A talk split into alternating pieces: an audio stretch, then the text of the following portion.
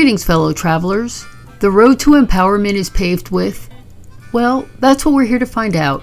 And while we're at it, what about all those potholes?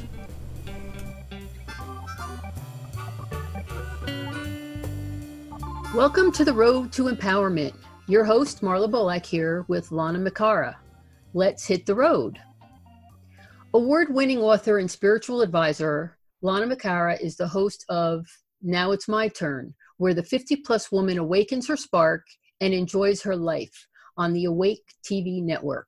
She works with people to help them roll back the clock on how they feel in mind, body, and spirit. Welcome, Lana. Thank you, Marla. Thank you so much for having me today. Oh, thanks for being here. So we're we're in the launch period, so this will be quick and we'll get right to it. So if there's anything you want to add to your introduction or you know, do that and let us know how you've ever seen yourself as victimized and how you became empowered. Oh wow, what a big topic. I mean, I could write a whole book on that. on that one thing, right? Um, yeah. Yeah. Maybe you um, should. Actually, I'm in the process of doing just that. Um, All right. Yeah, what wasn't in my bio is I'm the author of 30 plus books, and uh, my books have sold about a million copies, and I ghostwrite for people. And so when you talk about writing a book, you know, that's that's what I do. Um, All right but my story really started when I was 13 years old, and my mother remarried. Uh, my dad had only been out of the house for um, about, uh, I think it was about a month, three or four weeks before she brought in someone else. And uh, she married him uh, about a week after the divorce was final. Um, so it was a big transition for me at 13. Yeah. But um, what happened was about, I don't know, a month after that or six weeks after the wedding, um, my stepfather spanked my little sister because she wanted her nightlight on. Hmm.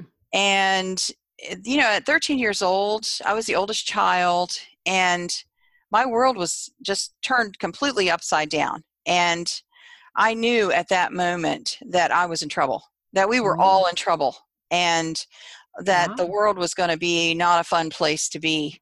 Um, and I actually uh, snuck out of the house. I snuck out of the house at two o'clock in the morning. At thirteen. After, at thirteen, after all that you know stuff had gone down. Yeah. And I stood in the front yard. We lived in the country, um, and I stood in the front yard and looked up at the sky, and I said, um, I told, told God, uh, "This is too hard. I. I can't do mm. this. I, I, just can't do this." And um, you know, in that moment, I I re- really developed two core beliefs. Number one, um, that I wasn't enough, and number two, that I was unloved and unlovable. And uh, that was in the mm-hmm. eighth grade, and I started on a path of overachieving from that point on because I felt like I had to prove myself. I had to prove I was enough. I had to prove I was good. Um, and so that behavior lasted until I was uh, more than 50 years old. It lasted for the next 40 years. It um, happens. We carry stuff for a long time. Yes, yes, we Some carry us, it. For, I know I have. I think we all do, don't we?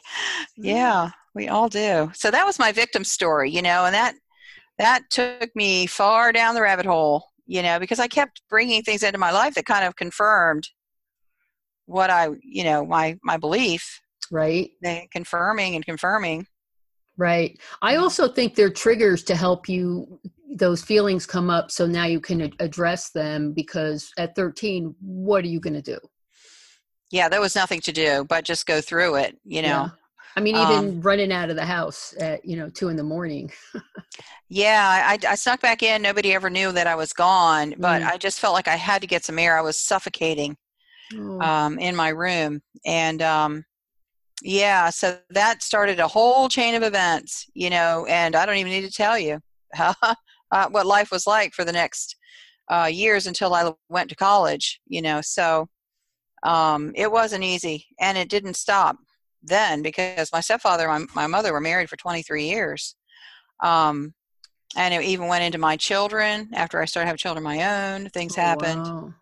Yeah, it was just a bad, really bad situation. And and how did you respond? I mean, is there any like specific like pattern that you had or thoughts that you had to to you know how how do i get out of this because you're not i mean i've known you for a while i mean it's be a little bit beyond um i guess a little bit after the time frame you're talking but you know you don't strike me as someone who's who who who feels like a victim or who presents as a victim with that mentality um, oh, but of yeah. course we can be victimized irrespective of that right we could yes we could um, but what I what I did, it went in two phases. The first phase was I figured it out. You know, I had this mm-hmm. mental thing going on, like I've got to be on high alert. I've got to just vet everybody and everything to make sure that they're okay and they're safe. And mm. and I mm. had a lot of anxiety. I stayed on edge all the time. Uh, of course, I married someone who kept me in victim mode. Mm. Um, you mm. know, for all those years. But when I got a divorce and I got away from that environment and I separated myself from my family too, um, I just had to come away from it in order to heal myself. And at that point, I started to work with a life coach. I started to check into some of these things, these stories that I was telling myself. Um, and I got help. And it was uh, just in deconstructing the the core belief those two core beliefs i'm not enough and i'm not lovable right. that helped me to come beyond that. And, and what i found was um, my validation has to come from inside of me. It, it doesn't come from someone else. That's right. Yeah. Yeah. I mean outside helps to you know at little crutches but basically it's you gotta internalize that. Absolutely because even when people praised me you know i won a national award for my writing in 2001 it kind of just slid off my back, you know. And people say, "Oh, you've done so much, you've done so much," but I didn't feel it in my right. soul. I didn't feel that. I just kind of let it slide off, and it wasn't until later, you know, far later, that I looked back and went, "You know, I did way too much." way too much is never enough. I know. exactly. I could have calmed down a little bit but here you are. It helped you get where you are. Absolutely. I think every stage of the journey has its own place and and should be honored for that. Yeah. Yeah. Yeah, absolutely. so um so you you were truly victimized as a child you carried that with you forward and you you became aware of it you you developed these defense mechanisms you became aware of it you got help and here you are today and you're actually helping other people now Oh, yes. I'm a clinical hypnotherapist um, and a spiritual advisor, and that's what I love to do. I love helping people reframe their situation, take it take it from a different perspective. Mm-hmm. Because we have that choice. We can always reframe it and and come from a different perspective and make ourselves feel better and uh, move forward with hope instead of depression and and blaming and all those negative uh, that negative self-talk you know that we we do in our head we can step away from it. We have that ability and realizing that one truth transformed my entire life. I used to get angry when people would say oh you can just you know think about it a different way and i would say no it's the truth. And I would defend my position. well, I think that um, you know, for me, I think reframing is a great thing, but it has to be reframed in a way that you can believe it, and it's not just like, oh, just decide and and yes. boom, like magic, you're done. I mean, maybe mm-hmm. for something small, but for these big, deep things that you're you're talking about, I think that it it makes people feel worse. Like, why can't I just change it? But finding little steps to reframe and going up that that ladder or you know whatever step you can take it's really i think a fabulous tool. Oh it's a tool and that's the thing it can be learned. Yeah. it can be learned. Yeah yeah. That's what's so great about it. It doesn't happen automatically but once you get the tools yeah. and and, and you use them and um I, th- I think that really is the is a key for people it's not a switch necessarily, but it's whatever steps you can take, and just but you got to keep on applying them. Yes, absolutely. And then move towards um, what it is that you you want, and in, in, we're talking empowerment, and mm-hmm. that's really, I think, kind of the power to do what you want, the power to be who you are in a in a you know difficult world. Yes, and and you might think you have it uh, all lined up. You know, I did. I thought I had it all lined up, and then in 2017, uh, I got I got sidelined. You know, I got I, what do you call that? Sideswiped or you know, blindsided. I think blindsided. blindsided. Yeah. yeah, blindsided. That's the word. Um, and I had a big meltdown. Um, and I and I came out of that, and I went, oh my goodness, I you know, I thought I was totally good. I thought I was totally healed. And, and then I had this huge meltdown. Well, you know what? That came up so I could realize this little segment over here, this little pocket of, of information, still needed to be uh, transformed and uh, reframed. Yeah. It's like peeling an onion. I mean, I remember when naively I went off to college when I was 18 across the country and I came back for, for Christmas break and I thought, oh, I, you know, I'm a big girl now, and as soon as I walked into the house, there are the triggers. And I was devastated because I thought, oh, I've gone through this for 18 years. My dream was to leave the house and be on my own. And I, I, I mean, I sort of was. I put myself through school, but here I, here I was back um, just for a winter break for three weeks, and boom. And I just realized at that point, um, uh, I, I felt lost and it's taken me a long time to over you know overcome a lot of things. And each challenge is there to help you. That's you know, it's an opportunity.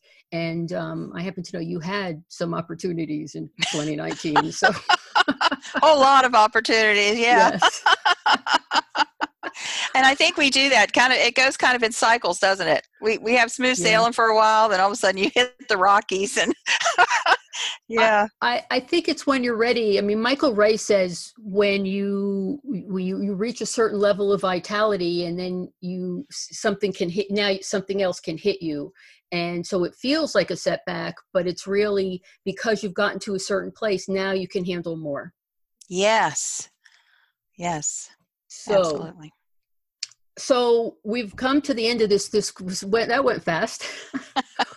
I know you have a tv show and I'm sure our listeners would love to hear about that. Can you please tell us some more about that and you know how they can find you, that sort of thing? Oh, that would be so uh, so great. I I am the host of the TV show for 50 plus women. It's to help 50 plus women get a fresh outlook, new perspective, get some energy and optimism, and and head into this uh, phase of their life with this renewal of purpose and power. And so it's called Now It's My Turn, and it's on the Awake TV network. The link directly into the show is nowitsmyturn.tv uh, when you get into the network, don't be afraid because you have to put in your email address to get inside, just like Netflix. Um, mm. But the show is live every Sunday, 2 p.m. Pacific, 5 p.m. Eastern. And if you come in at that time, you get to watch for free. You don't have to pay. Um, if you come in later and you want to watch the replays, it's uh, it's nine dollar a month subscription, but um, it is alive that show is absolutely alive. And I, I, really would invite anyone who's 50 plus and a woman to come over there and get involved. And uh, join us on Facebook too. If you go to nowitsmyturn.com, that's the so, Facebook group. Cool. So I'm going to put the some links for you in the in the show notes. And um, since this is the launch, I'm not quite sure where that is, but we'll. I'm sure uh, we'll get them there, and people can always contact me if if they want to if they can't find it. And I just want to thank you so much for for being here and being a part of the launch. Oh, thank you for inviting me. I appreciate it. It's always a pleasure to talk with you, Marla. Thank you. Likewise, and uh, maybe we'll do it again for a yes. longer time when we can have a longer chat. Absolutely. All right. Bye-bye. Bye.